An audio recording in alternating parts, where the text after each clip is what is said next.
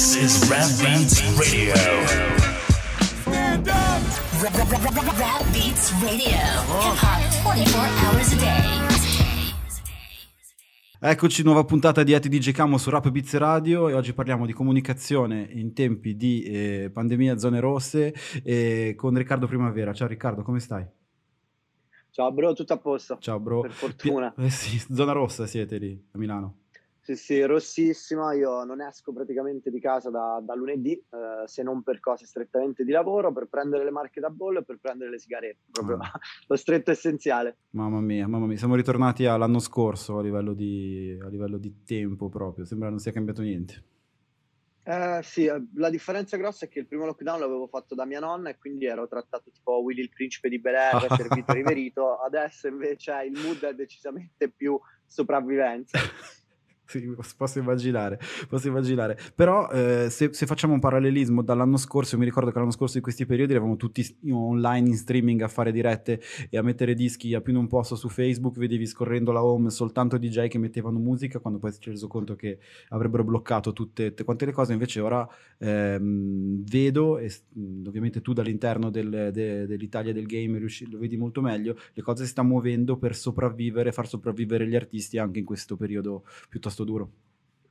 Sì, non è, non è facile, cioè non è assolutamente facile, ma proprio in virtù del fatto che manca una prospettiva realistica sul quando si potrà ricominciare a fare qualcosa in real life, quindi a livello di mm. eh, appuntamenti live, showcase, concerti e quant'altro. La mancanza proprio di prospettiva non è tanto il, il problema, ovviamente è grosso, ma la totale incertezza riguardo al futuro rende il tutto ancora più complicato, perché si naviga a vista giorno per giorno, ma come se si stesse in un loop, perché forse veramente da un anno a questa parte questo settore è stato nominato tre volte per quanto riguarda l'ottica degli aiuti e di, di, di interventi che permettono al settore stesso di respirare a livello economico, mm-hmm. e non viene mai nominato quando si parla invece di, di ripartenza da probabilmente settembre a questa parte.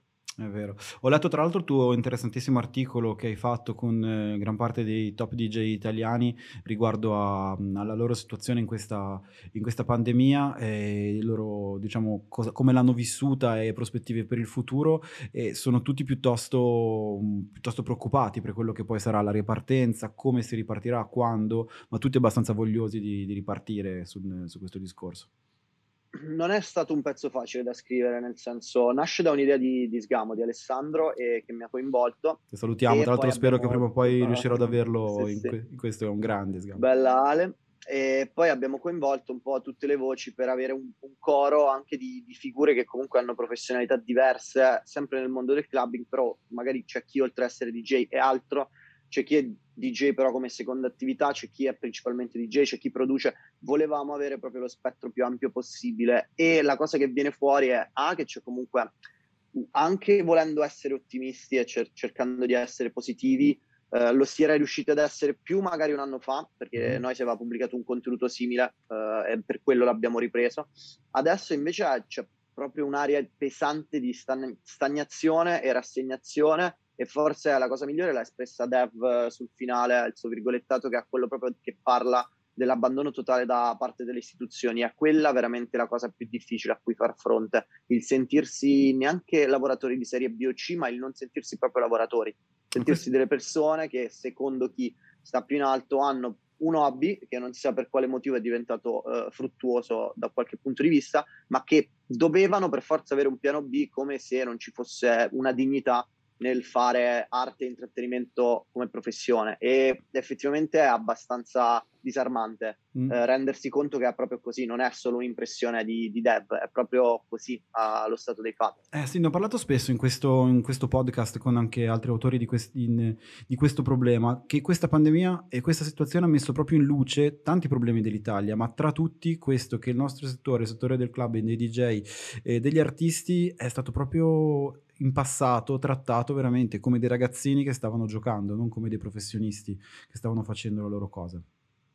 Sì, mi verrebbe da dire che riguarda quasi tutto veramente il mondo dell'arte, cioè se escludiamo quello che finisce nel, nel mainstream grande, che quindi ha comunque gambe solide su cui reggersi anche in un periodo di questo tipo, eh, sembra che chiunque non sia diventato milionario facendo musica o arte in generale dovrebbe avere sempre un piano B pronto all'evenienza, perché tutto potrebbe scomparire da un momento all'altro. Però mi sembra un ragionamento abbastanza eh, surreale, ehm, che è poi tutto italiano, nel eh, senso certo. In molti altri paesi, ma non parliamo solo della pandemia, nel senso questa occasione dovrebbe servire a ripensare completamente quello che è il modo in cui viene visto in ottica statale il mondo dell'arte e dell'intrattenimento, la, la dignità che gli viene assegnata, il peso specifico che ha all'interno soprattutto della vita delle persone tutti i giorni, perché il, la routine eh, lavora, mangia, dormi, lavora, mangia, dormi di questo lockdown sta dimostrando quanto sia fondamentale avere delle valvole di sfogo, e le valvole di sfogo non sono e non possono essere solo lo streaming, Netflix e i videogiochi, perché la gente è già stufa anche di quelli,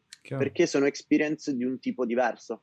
E quindi io spero vivamente che, come succede in paesi come la Francia o l'Inghilterra o il Nord Europa, anche l'Italia si renda conto di quanto sia importante l'apporto, per quanto forse da certi punti di vista intangibile, dal versante psicologico quanto sia importante l'apporto di tutto questo settore proprio per la vita di tutti i giorni.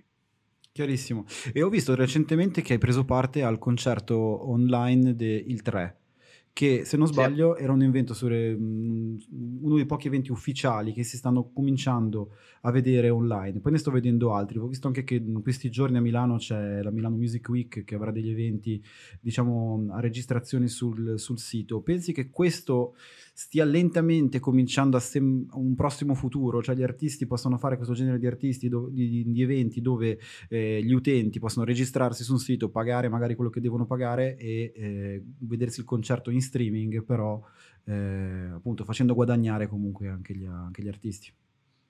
Guarda, io la vedrò sempre comunque. Allora, in questo momento specifico è, un, è poco più di un palliativo. Uno, perché le cifre sono infinitamente più basse. Mm. Due, perché l'umore generale comunque con il quale una persona in questa situazione va a approcciarsi da spettatore ad un concerto di streaming non è minimamente paragonabile alla reazione che avrebbe ad oggi con un concerto nella vita reale. Eh, le, le cifre sono più basse, come ho detto, e poi soprattutto, per quanto possa essere un'esperienza di intrattenimento divertente, non c'è veramente paragone, quindi non la vedo assolutamente come una soluzione che possa sostituire quello che è, quello che è un concerto, un live, piuttosto qualcosa che potrà iniziare pian piano ad accompagnare, cioè nel momento in cui si torna eh, alla vita di tutti i giorni, che ci auguriamo sia veramente presto, mm. esperienze di questo tipo possono venire incontro a quelle persone che per motivi geografici, economici, anagrafici non possono magari eh, vivere invece l'esperienza dal vivo. E ovviamente nel caso ad esempio di superstar mondiali, eh, i B T S hanno fatto un concerto di live streaming che ha fatto dei numeri veramente surreali, parliamo di decine e decine di milioni di utenti connessi. Perché? Perché sei una realtà mondiale, eh, il periodo è quello che è, soprattutto ai fan sparsi su tutto il globo, e tanti di quelli non potrai raggiungerli magari durante il tour. Sì. Organizzi un evento del genere, la portata è ampissima, le cifre sono sicuramente più basse, però nel momento in cui la cifra di un biglietto è più bassa ma i numeri sono quelli, parliamo di soldi veri in ogni caso. Eh, l'esperienza che abbiamo fatto col tre era molto figa, economicamente molto accessibile. Eh, però ti rendi conto che eh, è una soluzione magari interessante appunto per chi ha un pubblico ad esempio particolarmente giovane, mm-hmm. che magari non può andare sempre ai live, fa fatica a spostarsi perché non è indipendente, non è autonomo, e quindi penso siano tutte soluzioni che in un futuro potranno essere integrate a quella che è la normale esperienza di un concerto, per dare la possibilità proprio di allargare il bacino di utenti sempre di più e trasformarle anche in experience trecentosessanta. Ma credo, che, credo anch'io, perché tutto questo knowledge che abbiamo appreso durante quest'anno di dirette streaming, di queste cose, credo che poi serva in un futuro, non vada buttata. Anche tutte le porte che abbiamo aperto ehm, con, a livello anche di, di software, di conoscenza, per, eh, per permetterci appunto di comunicare anche durante questo, questo periodo, le community, community che ci sono create. Mi citavi giusto Sgamo, che ha creato quella community di D J su, su Telegram. Sono tutte cose che quando ritorneremo a vivere veramente saranno utili.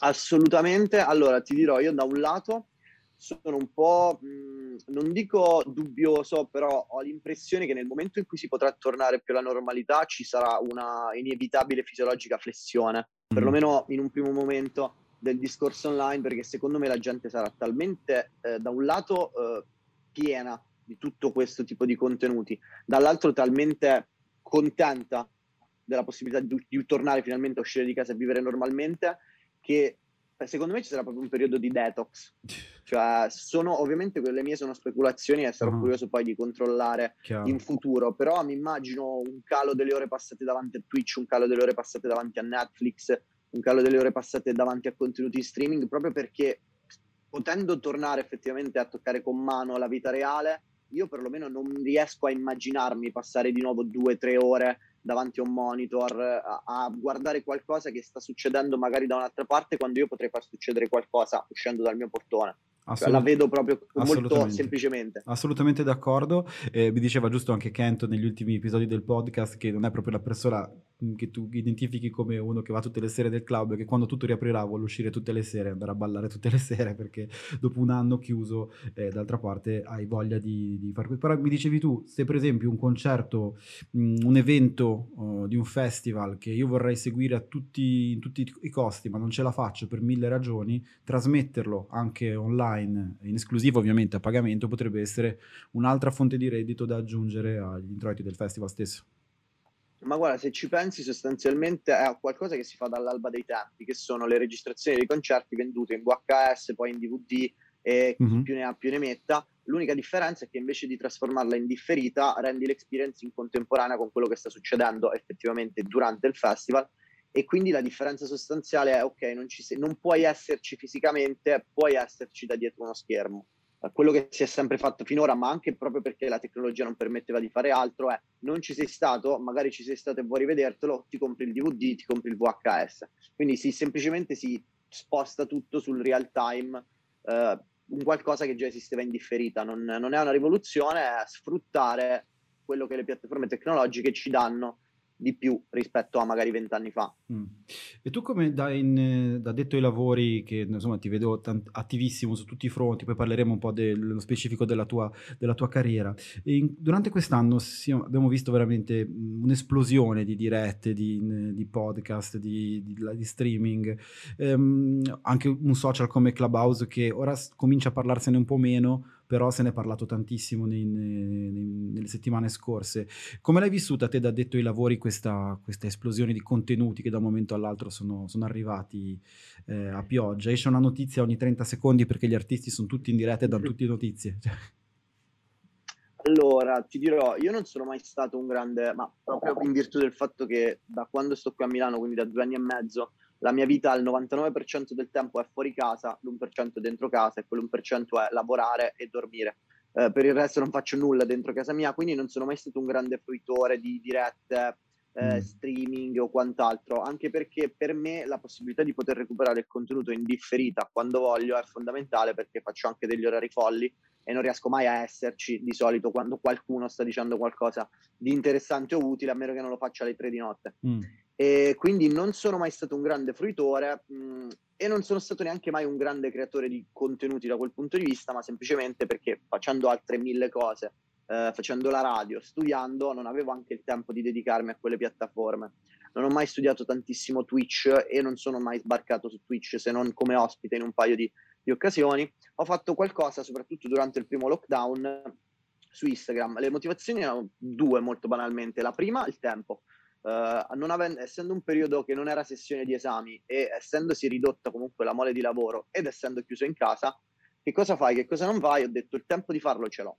La seconda, la seconda ragione è stata uh, ok, non sono a Milano, sono chiuso in casa, come posso continuare a fare pubbliche relazioni, creare nuovi ponti e mantenere quelli che ho già costruito? Tiro fuori un format per le dirette. Ho creato un format che si chiamava ehm, Dietro le Quinte Live, mm-hmm. e praticamente coinvolgevo in dirette Instagram con cadenza due volte a settimana, se non tre, eh, addetti ai lavori e figure legate proprio al mondo del rap, lato, lato industry, quindi potevano essere manager, grafici, direttori creativi, eh, discografici proprio. E abbiamo chiacchierato un po' appunto sullo stato di salute del, del, del, del settore prima della pandemia e quelle che iniziavano a essere le prospettive vista la situazione pandemica. È andata sì. avanti per i primi due mesi di lockdown, quindi sì, nel ti pieno seguivo, ti seguivo. La, rac- la, rac- grazie, la raccontavamo mentre la vivevamo, mm. quindi sarebbe anche interessante rifarlo adesso, ma non ho assolutamente le forze, eh, perché dopo un anno sicuramente le riflessioni cambierebbero parecchie, anche, parecchio anche perché ricordo che c'era un non troppo velato ottimismo quando facevamo queste mm. chiacchierate, perché il primo lockdown sembrava un po' una vacanza e una manna dal cielo per tanti come noi che hanno fatto dei ritmi folli senza fermarsi un attimo per due si anni. Si parlava di rallentare. settimane addirittura, mi ricordo all'inizio c'era chiudiamo tutto per due settimane, un, tre settimane, un mese e poi è finita lì, nessuno pensava che durasse così tanto. Esatto.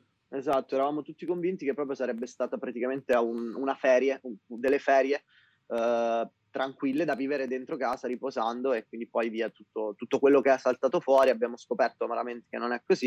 Mm. E poi andando avanti, quando si è riaperto, ovviamente io mi sono scollegato, nel senso che ho smesso di fare le dirette, ho, ho smesso anche di seguirle, eh, perché ero sempre fuori casa, nel senso, stando anche in Abruzzo ero al mare, quindi mi sono goduto l'estate con tutta la tranquillità del mondo.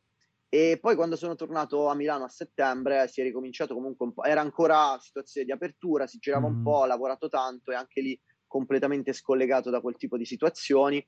Quando sono ricominciati i nuovi apri, chiudi, arancione, giallo, rosso, arancione, giallo, rosso, mi rendevo conto che avevo troppa voglia di fare, soprattutto anche dopo l'estate, troppa poca voglia di stare a guardare, quindi in realtà alla fine non mi sono mai più rituffato in questo mondo delle dirette, dello streaming, come avevo fatto quei primi due mesi.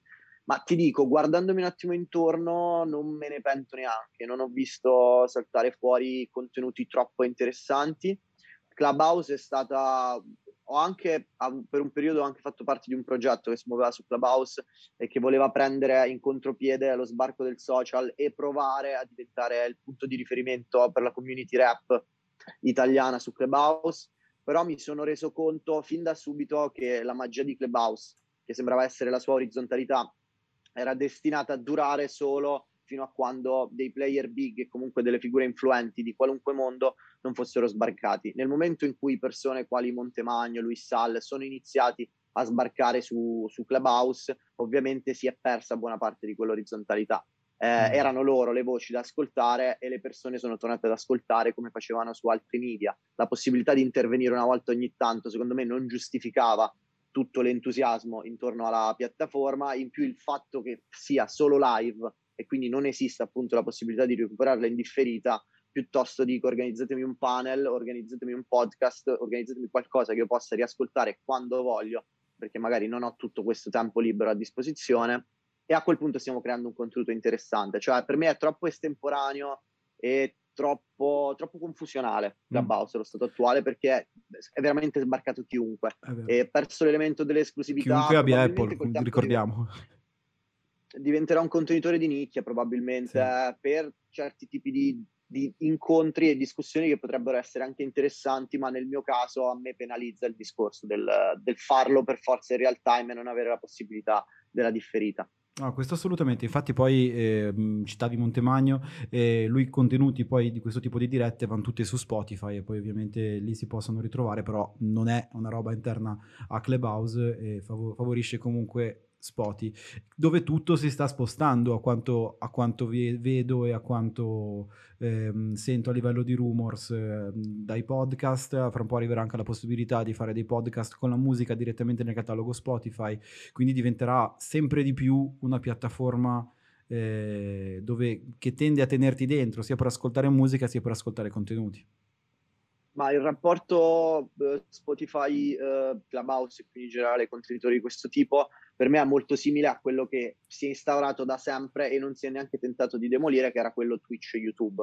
Nel senso, eh, si è capito subito il potenziale di questo asse, perché tu hai Twitch dove fai il contenuto in real time, ma guarda i numeri che fanno tutti i contenuti di Twitch una volta ricaricati su YouTube. Esatto. Cioè la gente che è comunque interessata, avendo la possibilità di guardarlo on demand quando vuole, poi sfonda di visualizzazioni anche i contenuti su YouTube, lo sa Bezos, lo sa eh, chi gestisce YouTube, ed effettivamente come parallelismo è molto simile a quello, a quello che hai appena fatto tra Clubhouse e Spotify, ma proprio perché, cioè voglio dire, Netflix e Sky sono state per noi la rivoluzione, perché ci permettevano di avere i contenuti on demand quando e dove volevamo. Adesso che fa? Torniamo indietro e togliamo alle persone la possibilità di fare questo.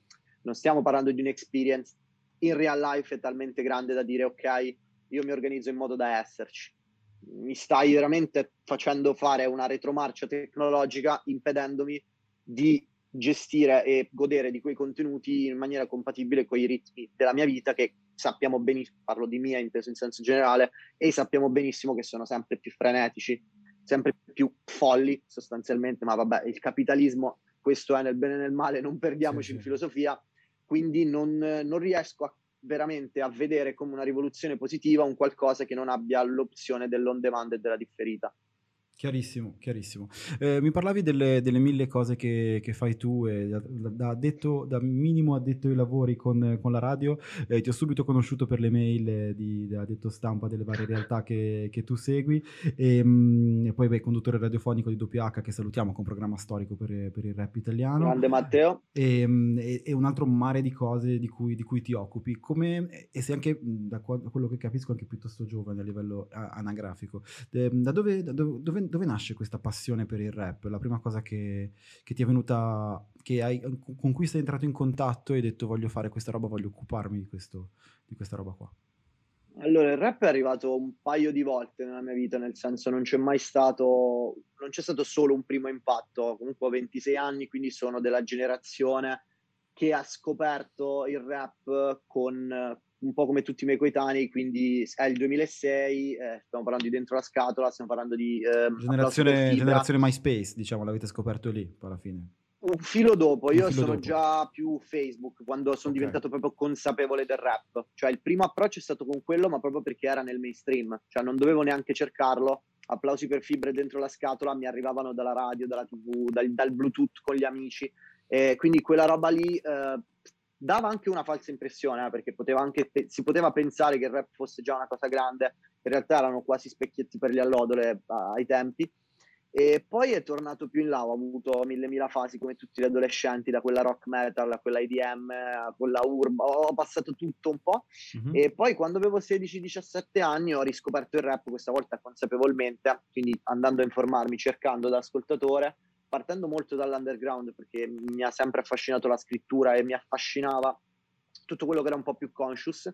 Poi nel, col tempo mi sono allargato a veramente qualunque filone del rap e col tempo ho ascoltato tanto. Eh, scrivevo già ai tempi, però scrivevo di videogiochi, eh, non avevo mai parlato di rap, e dopo una pausa proprio dai videogame e dalla scrittura eh, sono finito su un gruppo di compravendita di, di C D eh, rap, e ho comprato un paio di dischi da quello che allora era uno dei gestori di Barre di Plutonio, che è un vecchio, sì, sì, sì, sì, vecchio ricordo, blog che curava rap italiano, esatto, gli ho chiesto una possibilità di provare, magari a mandare un articolo di prova, e da lì è partito tutto. Stiamo parlando di, boh, ti direi sei anni fa quasi, sei sette anni fa, sì, realisticamente sei sette anni fa, ho iniziato quindi scribacchiando, perché comunque... Uh, ero proprio alle prime armi dal punto di vista della musica, ho iniziato a accumulare i primi contatti, sono entrato in contatto con, con la Glory Hall, perché loro sono marchigiani e io ero in Umbria al tempo, quindi comunque a Foligno poi super confinante. Ho fatto tante serate, quelli erano gli anni in cui salivo in macchina e giravo veramente tutto il centro Italia per andare ai live, con il terrore di mia madre che mi vedeva tornare le notti agli orari più improbabili. Classico. E da lì pian piano con la Glory Hall ho stretto un bel legame, perché finivo spesso delle loro serate, eh, organizzavano molti, molti eventi in zona, e sono stati loro poi a propormi, prima di iniziare a gestire i loro social, alcuni profili, e poi eh, mi, hanno, mi hanno proprio proposto di iniziare a fare un po' da ufficio stampa. Io avevo imparato a farlo guardando come lo facevano gli altri, ricevendo quindi io le comunicazioni, e ho detto ma proviamoci, vediamo come va, alla fine sostanzialmente sempre di scrittura si tratta.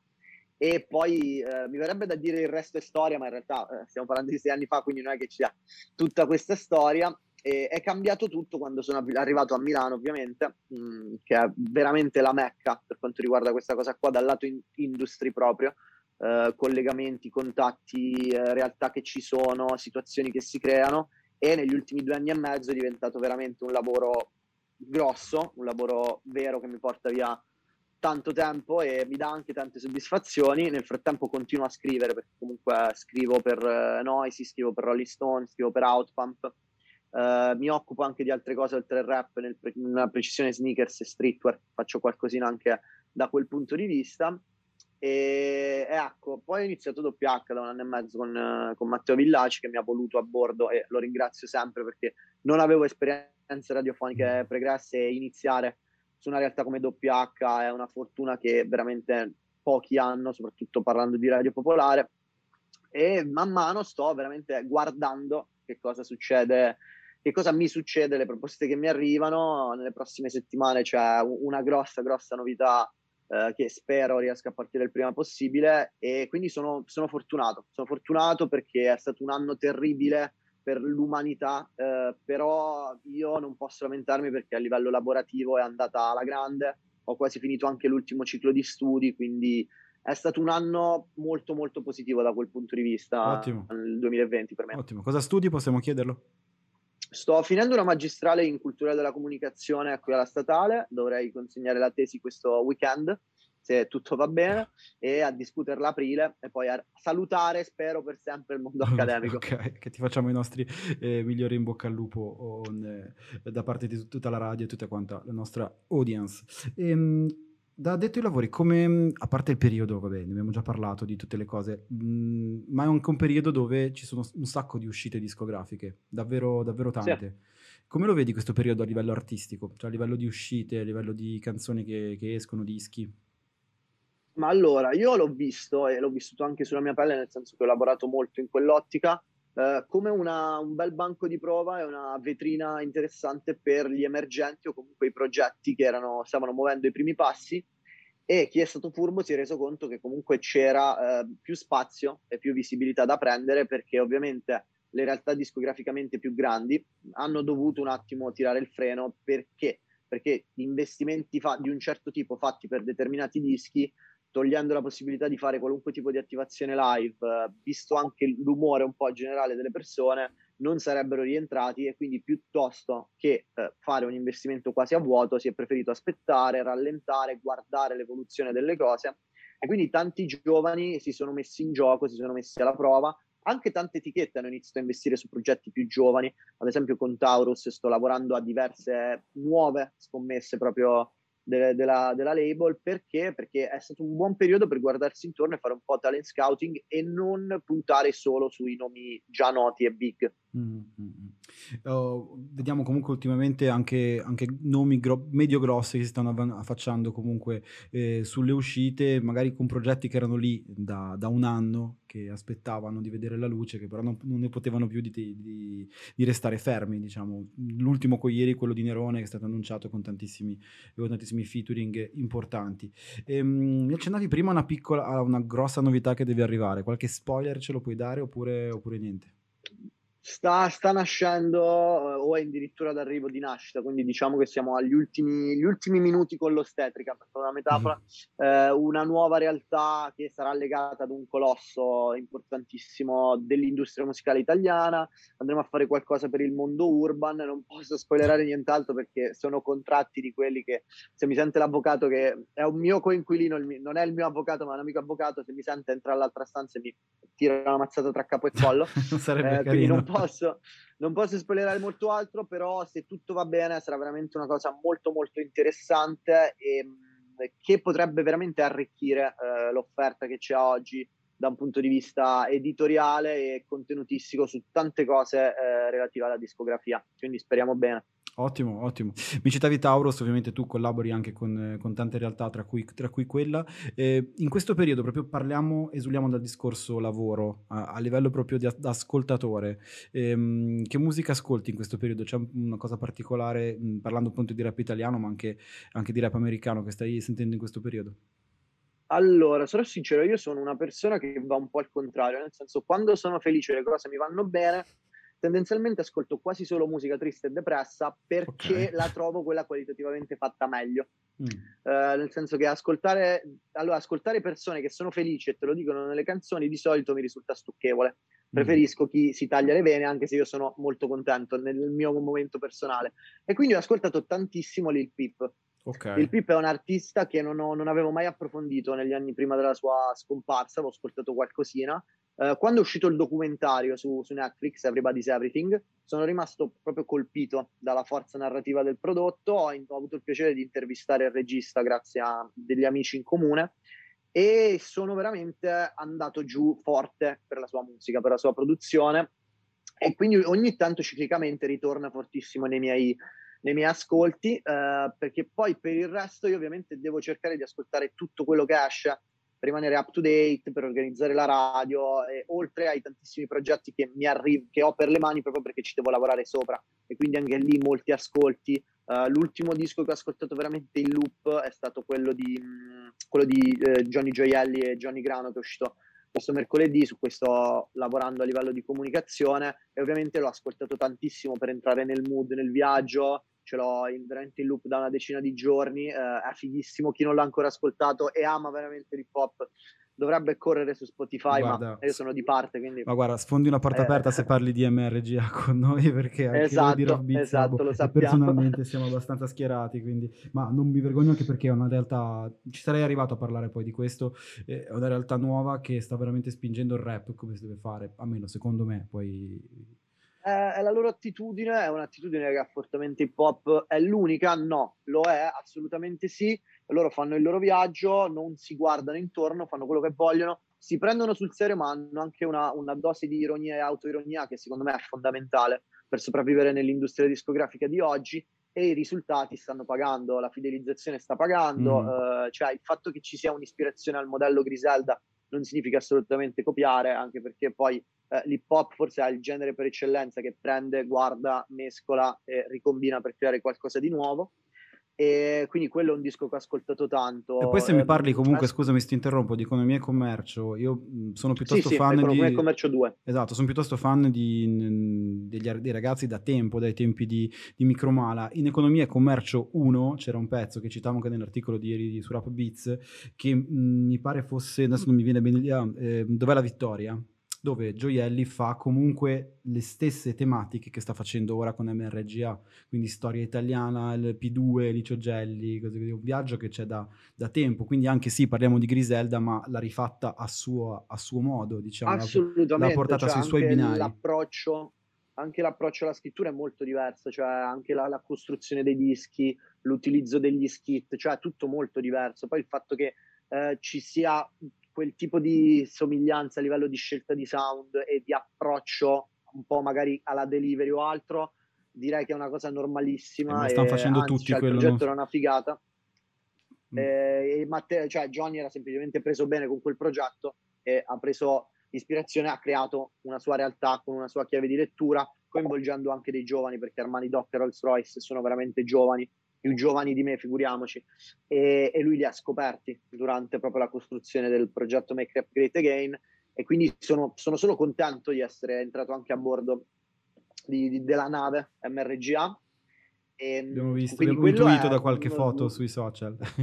Sì, sì, sì, eh beh, c'è, stata, c'è stato l'incontro che ha suggellato l'ufficialità della collaborazione, e abbiamo ascoltato appunto un po' di musica, chiacchierato tanto, e anche perché sono, sono veramente delle persone con cui è molto piacevole avere a che fare. C'è una grande leggerezza, ma una grande professionalità quando si lavora, grande cultura, si parla di tutto e come si può ascoltare nei dischi, e sono ambienti che a me lasciano tanto, perché sono un po' una spugna, e il lato positivo di Milano è che se ti trovi con le persone giuste puoi solo arricchirti, ed è quello che mi manca poi fondamentalmente della vita sociale nella, nella capitale del rap italiano.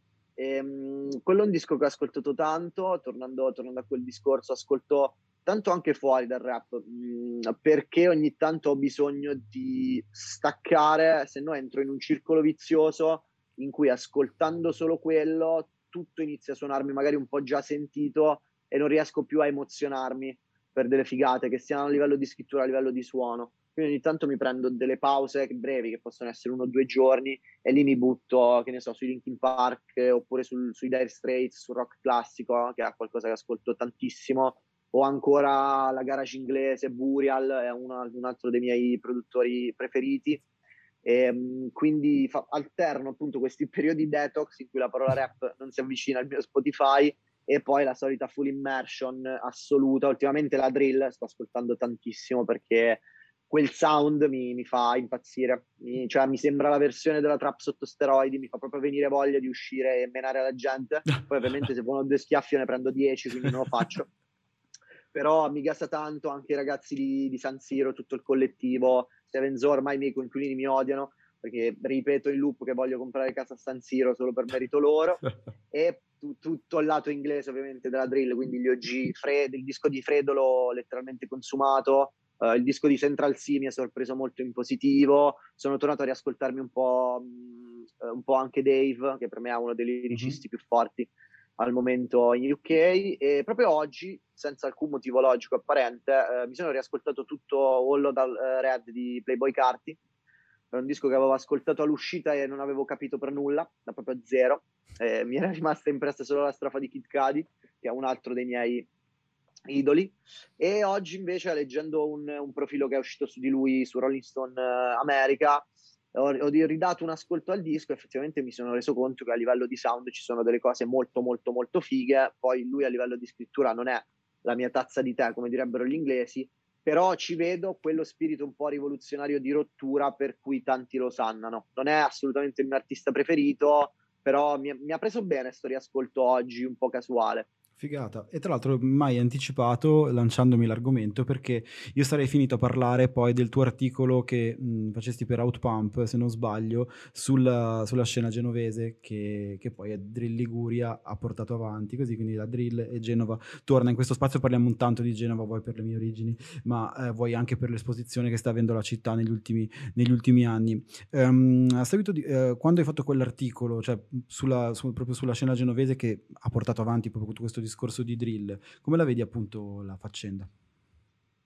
Allora, lì ovviamente non è la drill di ispirazione strettamente U K, mm-hmm. eh, parlavamo della wave più di, di, di Chicago, quindi la drill americana che era ancora precedente a quella che adesso è newyorkese, quindi Pop, Fivio, eh, Lil T J e altri. E io sono molto fan del, del movimento genovese, ho avuto il piacere di conoscere un po' dei ragazzi che ne fanno parte. Eh, ho avuto piacere di lavorare ad uno dei dischi di, più recenti di, del Giro Drill Liguria, che è quello di Vazte, eh, scusi, Vazte, senti a me, quello di Disme, um, e qualche tempo fa ho avuto modo di fare una bella chiacchierata anche con Bresh. Uh, mi piace il fatto che ci siano tantissimi colori, cioè quella di, del, del mondo del movimento genovese è una tavolozza piena di colori, ognuno con la sua identità molto ben marcata, con dei punti di contatto però molto evidenti A chi, a chi ascolta. È bello anche proprio il concetto di collettivo, cioè questa voglia di spingersi su, su a vicenda che fa molto Wu-Tang per quanto mi riguarda, mm-hmm. anche perché Izzy e Tedua si sono caricati un po' i ragazzi sulle spalle quando avevano quella visibilità nazional popolare all'inizio, e hanno continuato a farlo, continuano a spingersi veramente, è tutto molto art-centered, cioè sono dei bei personaggi, però lasciano tanto che sia la musica a parlare, si vede che c'è tantissimo lavoro, anche voglia di prendersi dei rischi, come ha fatto Izzy nell'ultimo disco, come sono sicuro che farà Tedua nel suo. C'è una grande sensibilità nella scrittura, cioè Bresh forse è l'esempio sì, più, più sì, lampante. Assolutamente d'accordo. Quindi sono proprio fan, sono dichiaratamente fan, quell'articolo l'ho scritto proprio da, da fan. Perfetto, noi da, da, da, da lettori, specialmente da lettori distanti dall'Italia e da, e da Genova, abbiamo apprezzato, quindi grazie per, per, per questo articolo. Ehm, se dovessi consigliare adesso a bruciapelo due canzoni, parliamo di rap italiano perché così non riusciamo a metterle durante la nostro, il nostro podcast sulla, sulla radio, eh, che i nostri ascoltatori dovrebbero ascoltare, uno vecchio dei tuoi inizi e uno nuovo. Allora, uno vecchio, ah ah ah, bellissima domanda, perché ho ascoltato tanta roba, però forse, forse dico Candele, che è un mm. pezzo di Green contenuto in Entropia volume sì, due, sì, che è stato sì. uno dei primi dischi che ho comprato, ed è una delle pochissime canzoni d'amore che, che i Green abbia mai fatto. Il pezzo è una manata incredibile che parte con uno skit estratto da un film, ed è veramente uno dei pezzi d'amore più maturi e meglio scritti che abbia mai sentito in vita mia, e quindi lo straconsiglio, ma in generale tutto Entropia volume due straconsiglio. Pezzo recente, eh, beh, beh, beh, lo stavo ascoltando lo stavo ascoltando oggi, forse forse mi viene da dire Collana di Perle di Lanscan, ah, estratto dall'omonimo disco. Eh, sì. Discone, tra l'altro, veramente se, se, se, Lancetti ha spaccato. Lunedì ci incontreremo su un altro canale Twitch, quindi non è una leccata, perché non è una leccata di culo, perché con Francesco ci conosciamo, ma il disco spacca ed è uno dei la title track è uno dei momenti più alti secondo me. Assolutamente, assolutamente. E salutiamo tra l'altro Lanscan per il, il disco veramente figo. Tu prima mi hai detto una roba che mi ha fatto, mi stavo pensando per tutta la durata dell'intervista. Quando sei entrato a contatto con il rap italiano negli anni duemilasei duemilasette, così che tutto era un po' a parole tue uno specchietto per allodole, hai usato questa, questa, sì. eh, questo modo di dire. Mm, io l'ho sempre pensato un po' che a volte si tende a, a mostrare il pacchetto più bello di quello che poi realmente sia, per, invol- per fa- dare l'impressione che sia tutto un po' più grosso come, come, come, come gioco, o quasi a livello dell'Amer- dell'America, quando poi alla fine non era così. Ora ne siamo usciti o è ancora così il, il, il feeling sul rap italiano? Stiamo ancora giocando guarda, a far vedere il gioco atto più grosso di quanto non sia? Allora, te- poi ovviamente il termine specchietto per allodole è qualcosa di cui adesso mi rendo conto riguardando il duemilasei, mm-hmm. non è quello che pensavo nel duemilasei, nel senso che eh, riguardandolo adesso, vedendo quelle robe lì in, in major, nel mainstream così sovraesposte, eh, mi verrebbe da dire... minchia, a guardare solo quello sembra che nel duemilasei il rap in Italia avesse fatto il grande salto. Non è assolutamente così, ci sono venuti più di dieci anni da allora. Adesso invece il giocattolo è grande, cioè adesso il giocattolo è grande e sono solo i canali mainstream a volerne rinnegare o negare uh, le dimensioni, cioè basta guardare i numeri online, basta guardare gli streaming, basta guardare le presenze ai concerti, uh, basta guardare Marra che fa quattro cinque forum sold out, che fa l'Arena di Verona con un disco densissimo e tutt'altro che facile, e quindi adesso il giocattolo è veramente grande. Non è, non è grande quanto l'America, perché l'America gioca in un campionato a parte. Il giocattolo è grande ed è molto grande soprattutto in virtù del fatto che il rap italiano parla praticamente solo al pubblico italiano, a differenza di quello francofono, di quello inglese, di quello americano. Noi parliamo solo a noi per ovvie barriere linguistiche e anche culturali per certi versi. Eppure adesso veramente, se scendo in strada e a otto persone chiedo chi sia Sfere Basta o chi sia Tedua o chi sia Izzy, veramente sei lo sanno. Eh sì. Se chiedo chi ha Fabi Fibra, forse lo sanno veramente tutti. Esatto. Se lo facevo dieci anni fa e facevo il nome di Fibra, forse tre persone. Giusto. A voler essere ottimisti. Ma dipende un po' anche dove lo fai. Se lo fai a Milano, forse sì. Lo facevi a Genova quindici anni fa. No, quindici anni fa. Capito. Adesso puoi farlo anche in provincia. Sì. E non devi per forza chiederlo a chi hai i baggy per essere sicuro che ti sappiano rispondere. Chiarissimo. È, ed è un grande, grande cambiamento. Perfetto, perfetto. Guarda, io mh, ti ringrazio tantissimo per questa chiacchierata, è stata davvero, davvero figa. Abbiamo toccato tanti, mh, tanti punti sulla, sulla comunicazione e... Prima che iniziassimo a registrare, cioè, io proprio, parlavamo anche della, della questione diretta, era un argomento che era molto molto interessante, della mh, questione dirette registrate. Questo programma è registrato vuoi per la ragione logistiche, vuoi per la, questa mia uh, passione per l'on demand, che è la stessa che, che hai tu, perché io stesso faccio orari assurdi, quindi non ho proprio modo a volte di né dare un appuntamento a chi mi segue né eh, seguire gli appuntamenti degli altri, quindi l'on demand diciamo che mi salva, non starei a mio agio in un eh, social come Clubhouse che non lo permette. Um, Trovi che però questo ne vada a, a favore del contenuto? Cioè io, se io passassi la diretta a leggerti i commenti di chi mi, in, eh, chi mi interagisce con me, perderemmo questo, questo discorso che stiamo portando avanti da quasi un'ora? Soprattutto per un format del genere, perché poi il discorso è sempre quello. Se si fa intrattenimento di un certo tipo, eh, ci sta assolutamente tenere l'engagement e le interazioni con il pubblico, anzi è fondamentale. La radio penso che ne sia stata la riprova nel momento in cui sono nati i telefoni aperti o nella messaggistica in radio. Per contenuti invece come questo, che ha divulgazione, che ha più approfondimento, è qualcosa di più verticale, puoi avere anche il pubblico particolarmente ferrato e interessato, però se la domanda esce dal flow della conversazione in quel momento, poi rischi di frammentare tutto e alla fine fai un puzzle di spunti che però non riesci mai a chiudere, perché ti perdi sempre per la domanda X e la domanda Y. E quindi sono d'accordissimo con te quando dici appunto che le interazioni con chi ascolta, con la chat, non sono sempre facili da inserire all'interno del flusso della conversazione, e anch'io preferisco prendermela con comodo, fare le cose in differita, lasciare il contenuto e poi vedere quali sono i feedback effettivamente ah, sì, a posteriori. Poi sai, alla fine di questa trasmissione prendiamo delle clip di, di, di cose e le postiamo, così almeno lì hai veramente magari la frase che può interessare, che può generare magari anche un dibattito. Ma era, si parlava giusto perché all'inizio c'era questo dubbio, visto che l'orario è anche sì. abbastanza favorevole, andiamo in diretta, no, non ci andiamo, però ci siamo parlati, abbiamo deciso di, di registrarcela.